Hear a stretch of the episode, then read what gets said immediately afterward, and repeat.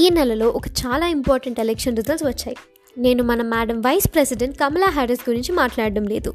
మన తెలంగాణలోని దుబ్బాకలో జరిగిన బైపోల్ ఎన్నికల ఫలితాల గురించి మాట్లాడుతున్నాను. కానీ అన్ఫార్చునేట్లీ ఇనఫ్ అమీర్పేట్లో ఉన్న వాళ్ళు కూడా అమెరికా గురించి మాట్లాడుతున్నారు కానీ మన దుబ్బాక గురించి డిస్కస్ చేయడం లేదు.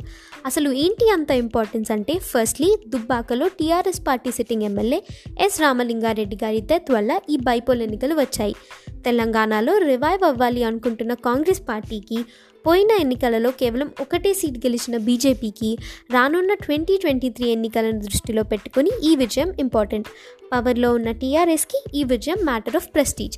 Additionally Dubbaka మన సీఎం కేసీఆర్ గారి గజ్వేల్ కాన్స్టిట్యున్సీతో కేటీఆర్ గారి సిరిసిల్ల కాన్స్టిట్యున్సీతో ఇంకా హరీష్ రావు గారి సిద్దిపేట్ కాన్స్టిట్యున్సీతో బౌండరీస్ పంచుకుంటుంది.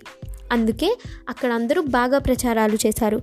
కానీ ఆఖరికి BJP candidate M Raghunandan Rao గారు టీఆర్ఎస్ క్యాండిడేట్ అయిన చనిపోయిన ఎమ్మెల్యే ఎస్ రామలింగారెడ్డి గారి వైఫ్ సోలిపేట సుజాత గారి మీద one thousand four hundred and seventy votes మెజారిటీతో గెలిచారు.